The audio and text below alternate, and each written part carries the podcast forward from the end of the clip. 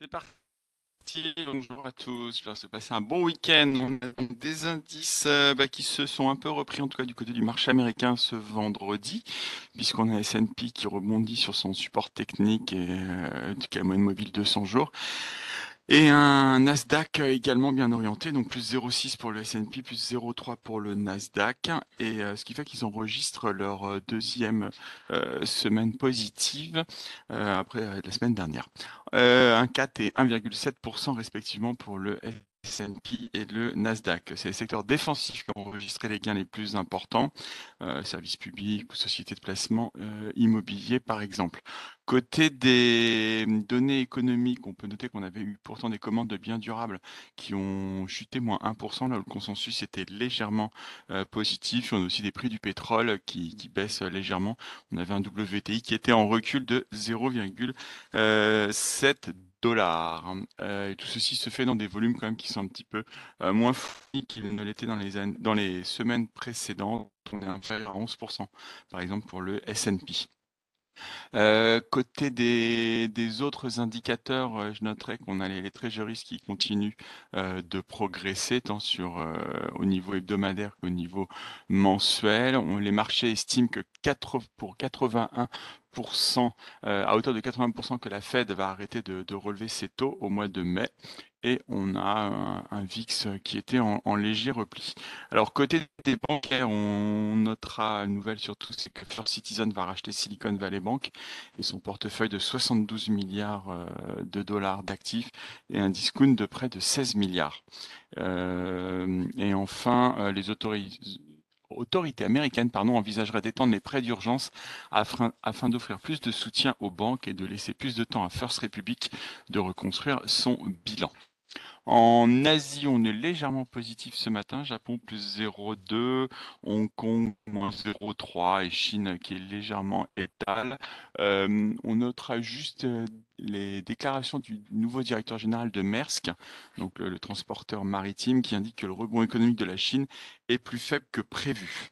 Et aussi nouvelle, c'est que la Russie a adopté le renminbi comme l'une de ses principales devises pour ses réserves internationales. Euh, en Europe, vendredi, recul, hein, tout était un peu rouge, FTSE moins 1,26, le DAX moins 1,66, le CAC moins 1,64. Euh, c'était à, rapprocher des, craintes au niveau du secteur bancaire, puisque vous avez le, des craintes autour de Deutsche Bank, parce que son CDS est fortement apprécié euh, sur des niveaux proches de ceux de, 2019. Et c'est des craintes autour de son bilan puisque la banque est jugée comme l'une des plus fragiles du secteur européen, donc entraînant dans son sillage l'ensemble du secteur bancaire. Juste à noter, euh, pendant le, week-end qu'en Grande-Bretagne, le report de l'augmentation de l'âge de la retraite qui va passer de 66 à 68 ans. Ce report va coûter environ 60 milliards de sterling pour euh, l'économie britannique. Euh, grande capi européenne, peu de choses. Hein. Euh, côté de Cellnex, euh, opérateur euh, télécom, réunion d'un conseil d'administration ce jour afin de nommer un, nouveau CEO sous la pression du fonds activiste TCI Funds. Au niveau du secteur auto en Europe, vous avez la Commission européenne et l'Allemagne qui trouvent un accord sur les émissions de CO2 des voitures avec des véhicules thermiques qui pourront euh, continuer d'être immatriculés après 2035 à condition que les moteurs utilisent des, énergies neutres en émissions de CO2. En Allemagne, vous avez Lufthansa qui alerte sur euh, la poursuite de grève euh, ce lundi sur l'ensemble du territoire.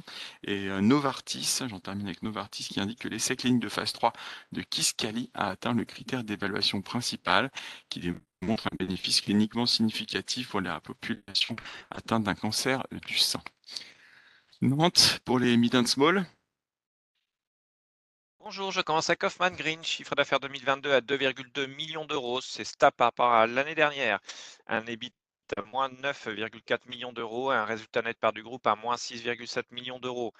Des résultats 2022 sans grande surprise, le groupe poursuit sa structuration et affiche un creusement de ses pertes opérationnelles. Le groupe a commercialisé 12 000 tonnes, faisant ressortir un prix moyen de vente de 185 euros, euh, confirmant la volonté du groupe d'être plus compétitif économiquement parlant. Equasens, résultat opérationnel courant à 56,8 millions d'euros, soit plus 12,6%. Euh, le résultat net perte du groupe ressort à 46,4 millions d'euros, soit une croissance de 18,6%. Après avoir publié un chiffre d'affaires annuel en croissance de 10,9%, le résultat opérationnel courant ressort en ligne avec les attentes et confirme la communication de fin septembre. Je termine avec CS Group, chiffre d'affaires à 272 millions d'euros, soit une croissance de 14,9%. Résultat opérationnel euh, du groupe à 13,8 millions d'euros, soit 43% de croissance et un résultat net à moins 2,3 millions d'euros. La dynamique commerciale ne se dément pas avec un chiffre d'affaires supérieur aux attentes et un book-to-bill à 1,17 fois. La rentabilité progresse également avec un point de moque gagné à 5,1%. Par ailleurs, le résultat net demeure dans le rouge du fait des charges non courantes. C'est tout pour moi ce matin. Merci Émeric. Je poursuis avec les changements de reco puisque vous avez Orange sur lequel Morgan Salaire relève sa recommandation à surpondérer contre pondération en ligne.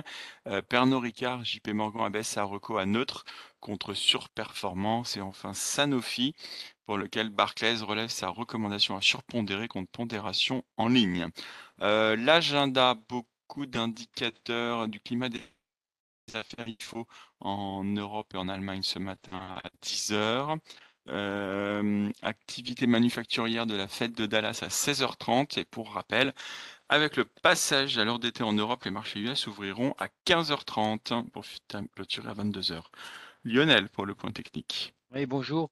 Euh, l'enseignement de la semaine dernière euh, sur les indices européens, sur le CAC notamment, euh, c'est que la zone anciennement support, un des 7160 points, et, constitue bien notre première résistance dorénavant à court terme.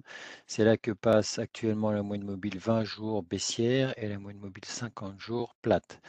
après, en termes de support à plus court terme, on peut considérer que la mèche passe assez significative de vendredi vers 6950 euh, constitue un tout premier support. On a une jolie réaction depuis euh, et une préouverture en hausse assez significative aux alentours de, de 7100 points sur le CAC hein, contre 7015 en clôture. Bonne journée. Très bonne séance à tous.